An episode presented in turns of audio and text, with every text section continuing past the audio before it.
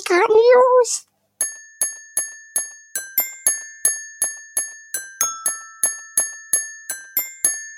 Geeker News! Hallo und herzlich willkommen zu den Geekhard News. Die Sternzeit 090121, wie Tim sagen würde. Fangen wir eben an mit den Gaming News. Das lang erwartete Biomutant soll noch vor April 2021 erscheinen.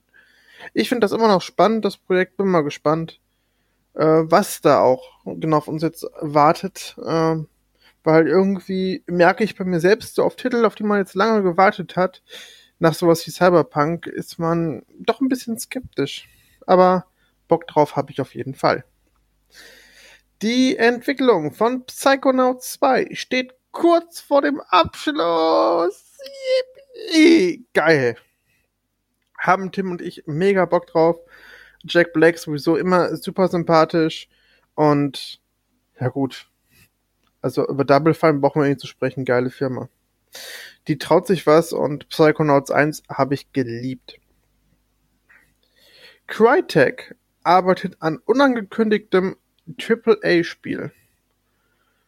Auch da kann man mal gespannt sein. Ähm, ich habe zwar nicht allzu viel von Crytek gespielt. Ich glaube, ich habe versucht, wie damals jeder Crisis 1 zu spielen. Lief am PC nicht.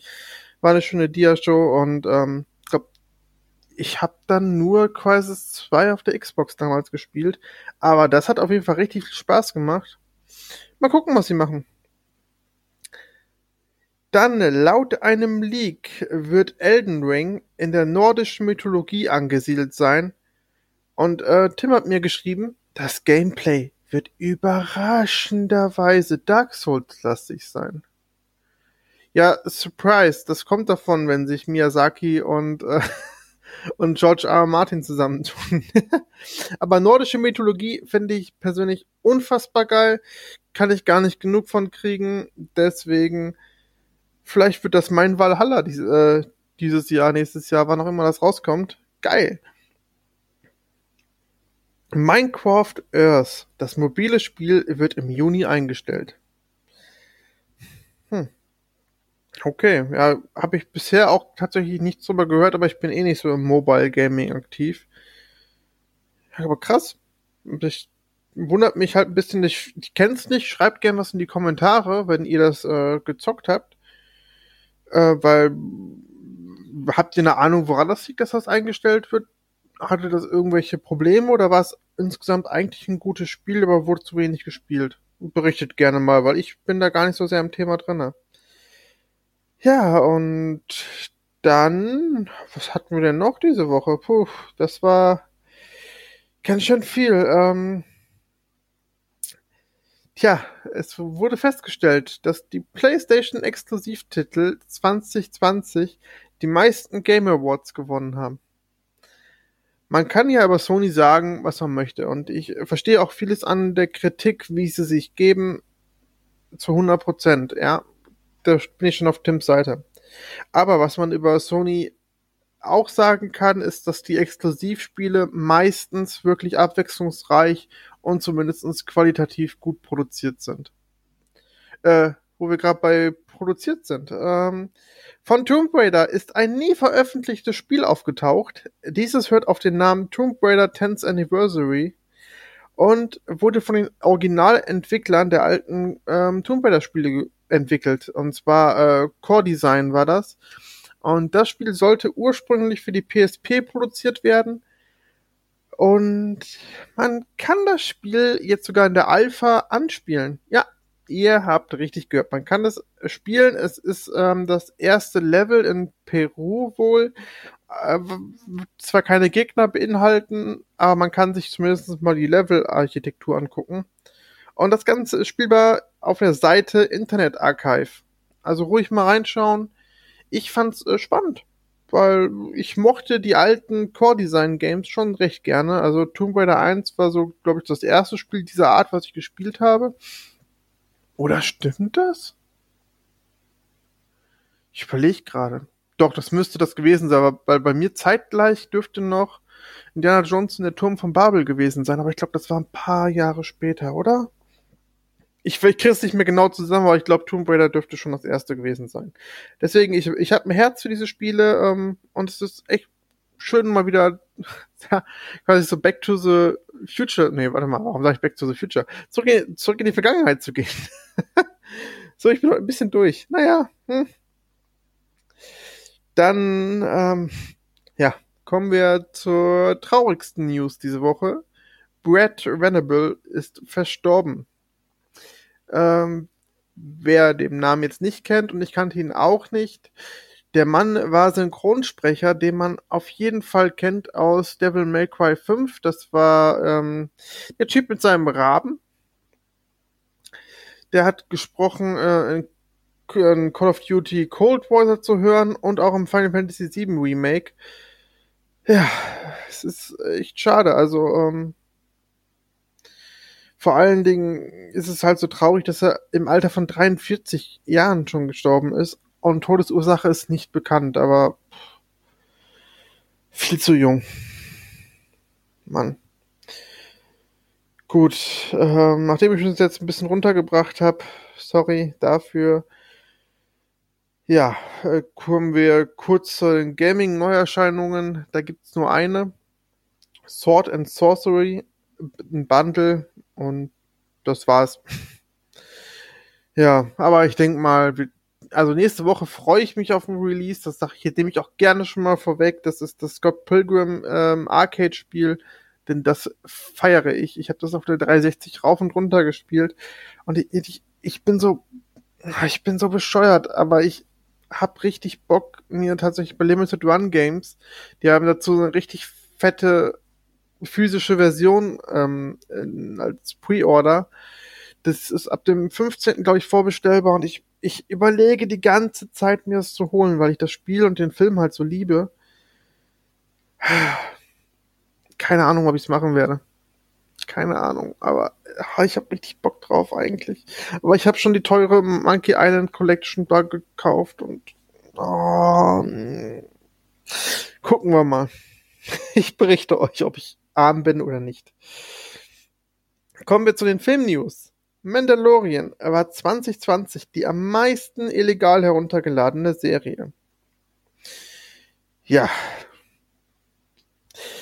Ich glaube, das wird in Zukunft auch gar nicht anders werden mit den ganzen Streaming-Diensten, denn ähm, ja, es kommen ja jetzt ja immer mehr Filme direkt als Stream statt ähm, ins Kino und ich bin mir ziemlich sicher, dass wenn dann Material von den ja von den Firmen direkt ins Stream reinkommen, ich glaube, dass da schon sehr, sehr viel auch illegal äh, gecaptured wird und dann verbreitet wird. Da bin ich mir eigentlich ziemlich sicher. Naja, ihr bleibt mal abzuwarten, wie die News dieses Jahr werden.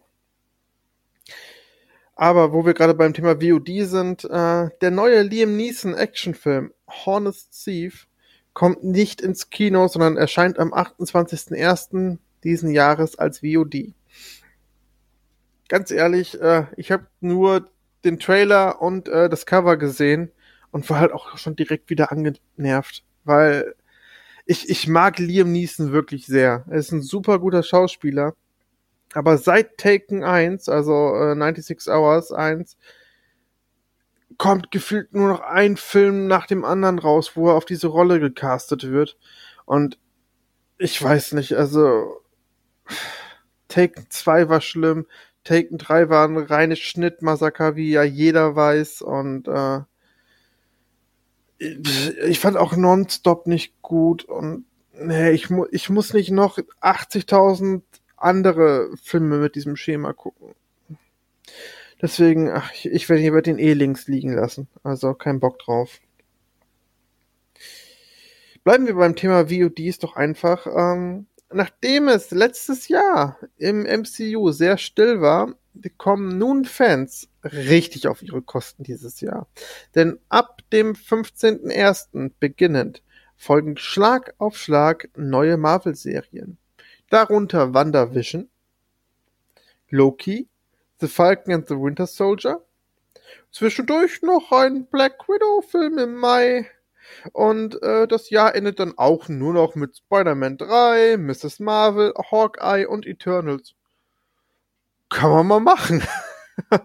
ich bin gespannt. Ähm, ich habe ja letztes Jahr dann alle MCU-Filme endlich mal nachgeholt, weil ich vorher nicht wirklich in diesem Universum drinne war.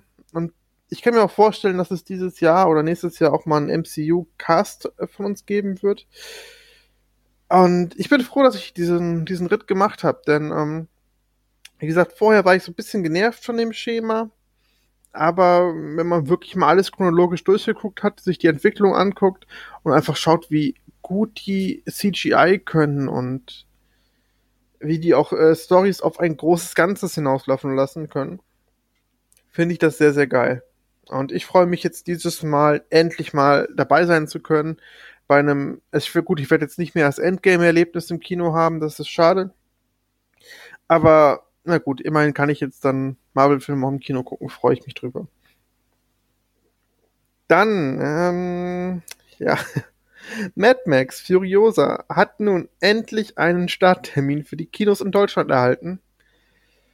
Und ich sag mal so, wir müssen uns noch etwas gedulden, denn das Datum ist der 22.06. 2023. Ja, noch zweieinhalb Jahre. Das fand ich schon ein bisschen echt krass. Aber dann kommt er auf jeden Fall in die Kinos, es sei nicht Pandemie Nummer drei ist am, am Start oder so, keine Ahnung. Aber das, ja, gut, soll, soll, sollen sie sich Zeit lassen und ich bin gespannt. Ähm, finde die Rollenbesetzung gut. Ich mag die Figur sowieso, die fand ich sehr gut im Fury Road erzählt, deswegen Bock. Ich hab richtig Bock. Kommen wir dann zur letzten News, weil es gibt auch leider keine Filmreleases diese Woche, die wirklich erwähnenswert wären. Ariel soll ebenfalls einen Live-Action-Film spendiert bekommen. In den Rollen wurden gecastet Halle Bailey als Ariel, Javier Bardem als König Triton, Jonah Howard King als Prinz Eric, Aquafina als Scuttle die Möwe und Melissa McCarthy als Ursula. Was haltet ihr von diesem Cast? Ich finde es total spannend, weil ich glaube, dass es für viele ähm, schwierig sein wird, die äh, nicht so offen sind, dass jetzt ähm, Ariel von einer farbigen Person gespielt wird. Aber ganz ehrlich, ähm, wenn ihr das Original gelesen habt, das war ja auch, wenn ich mich nicht täusche, war es auch eine farbige Person. Deswegen, ja, ich hab Bock drauf. Ich bin gespannt. Ich finde es auch eigentlich gut, dass Disney diesen Weg geht, wenn das Ding nicht wieder als nur oder Disney Plus erscheint. Mal gucken. Ich gucke mir den auf jeden Fall an. Ich mag das Original sehr.